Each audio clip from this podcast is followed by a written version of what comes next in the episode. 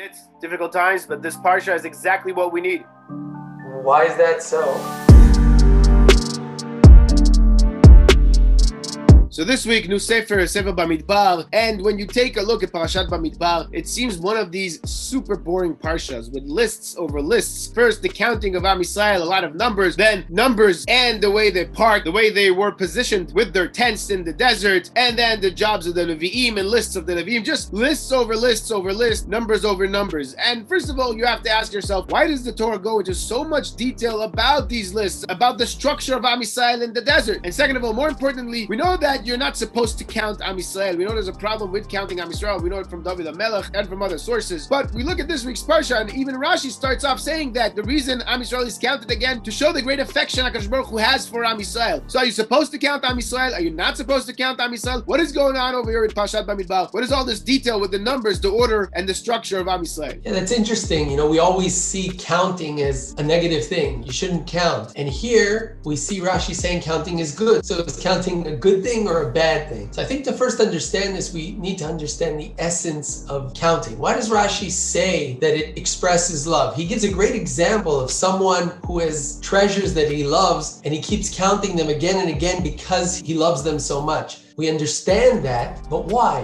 Why actually is that person counting those treasures again and again? And what does this mean about the concept of counting? If we think about it, you could say that the process of counting is the process of taking something which we have right now packed together as one, taking piece by piece, recognizing each piece on its own. And why is this something that the person with the bag of diamonds does? Because when he has a bag of diamonds, that's great. He has a bag of diamonds. But when he takes one and looks at it and appreciates it and then takes another, every single time he counts, he's going from a bag filled with diamonds to one diamond and another diamond and another diamond and another diamond. The process of counting is not only the end result when I have a number, the process of counting is the process itself. The process that Rashi says expresses love is that process where we go through each one and recognize it, recognizing its individual importance. We don't look at everything as one, we appreciate one and another and another and another. And this says Rashi is something that expresses the love HaKadosh Baruch Hu has for us. HaKadosh Baruch Hu loves Am Yisrael, but he loves each and every one of us. And by counting, you're recognizing one after the other after the other. And you know, often we need to count. We need to recognize the individual things. We came out of Mitzrayim, and one moment suddenly Hashem takes us out, and we're outside of Mitzrayim, and we sit on Pesach night and we're told to remember Yetziat Mitzrayim. But one of the parts of the Haggadah is the Song of Dayenu. And just before the Song of Dayenu, we have an interesting piece where the different rabbis discuss the 10 makos. They weren't really 10, they were actually 50. No, they were actually 200, they were 250. And they're, you know, breaking up each makkah into more and more pieces. And then we go on to Dayenu. And what do we do in Dayenu? Instead of saying, you know, we appreciate the fact that Hashem took us out of Mitzrayim, before we say that, we break it into pieces. We take one piece and say, you know what? Forget everything else. Even just this is something to recognize, to appreciate. We're like looking at that bag full of diamonds, taking each diamond out, looking at it and saying, you know, this is enough. This is already worthy of recognizing. That process leads us to the end of Dayenu, where we say, Kama ma'alot tovot. Look how many, you know, the end of the counting, where we finally appreciate what we have. So the process of counting is something that takes us from a state of having something to the state of actually recognizing how much we have. And this is something that as humans, we often overlook the things that we have. And the process of counting is very, very important. And as Rashi says, expresses our love and gratitude. But on the other hand, we do see that counting Am Yisrael is a negative. We're not allowed to count. So what does that mean? I think this is coming from exactly that same point. If counting is taking each individual separately, then by counting, you're also separating each individual from the whole. Am Yisrael is what it is as a whole. Every individual has its own value, but it comes as part of coming from that whole. When you count, you're basically separating each individual, and each individual on their own, they may have value, but it doesn't have that protection and that value and that joint value and strength that we have as a whole as Am Yisrael. we lose that achdut, we lose that unity by taking each individual and counting them. This is especially expressed when actually coming together for a minyan, which is all about that edah, about being unified as one. We don't want to lose that unity. We want to recognize the value, but without disconnecting the individual value from the collective one, from that unifying value. And this is why the counting on the one hand expresses that recognition of the value, but on the other hand, when talking about Am Yisrael, we don't want to separate each individual. We can recognize that, but we want to recognize it as part of a whole, and therefore counting in that sense can represent something negative. Exactly, and I think really this idea of taking Am Yisrael and dividing them up into individuals in order to count them, and on the other hand, when we look at Am Yisrael, we have to look at Am Yisrael as a klal, as a total in unity. This is exactly what Parshat Bamidbar is about, and as I started off saying, this is what we need, especially this week, because as we know from later on in Sefer Bamidbar, when Bilam the Rasha comes to curse Am Yisrael, he ends up blessing Am.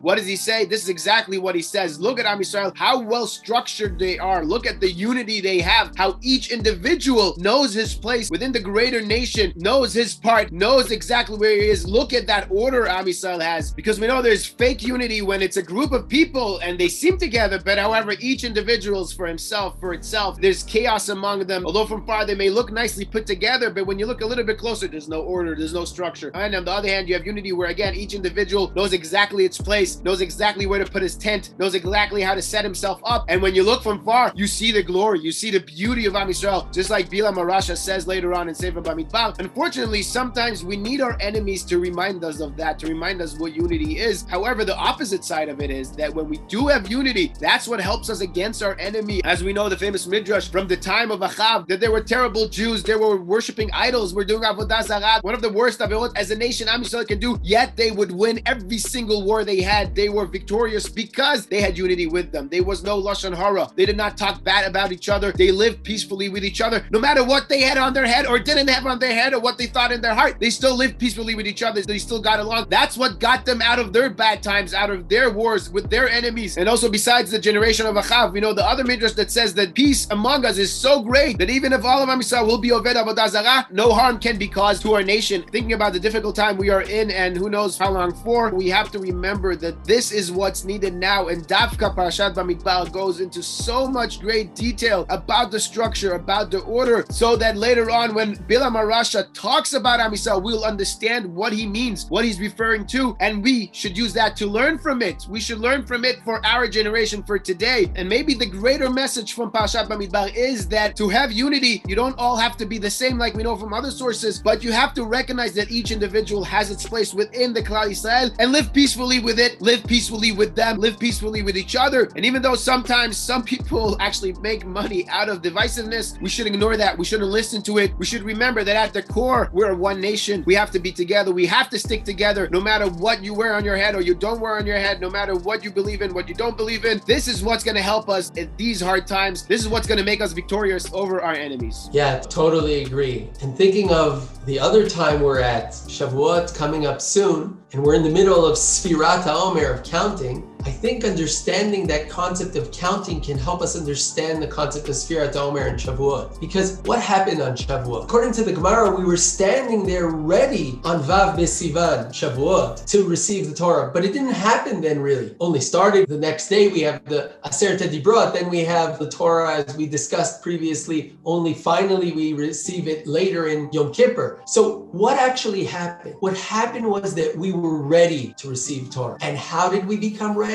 We went through a process of recognizing the treasures that we have, of counting, of going step by step by step, of Hashem taking us out of Mitzrayim, us not necessarily understanding who we are and what we are and what we're capable of, but then going through that process of looking step by step, one by one, day by day, recognizing those treasures. When we come to the end and recognize that full process, that's when we're able and ready to stand and receive Torah. When we recognize and have gratitude for what we bring and what Hakadosh Baruch Hu does for us, and when we recognize what each individual around us has, and we're able, as we know, the pasuk says, "Vayichan sham. We were able to stand in unity as one, not because we're all the same, as you said, because we've counted and recognized the value of each and see it all together as one, makes us ready to be able to receive and accept the Torah. Beautiful. And we'll send our tefillot, our prayers from here for the success of our soldiers, refuah shlema to all the injured, and for all of Am Yisrael, may we defeat our enemy and bring back the peace and quiet to our land. Amen. And we should have a peaceful Shabbat and a Chag Shavuot Sameach. Shkoyach, good Shabbos, Chag Shavuot Sameach, and Besorot Tovot, Yeshuot v'Nechamot to all of Am Yisrael. For more Talking Torah videos on different topics, check out our YouTube channel.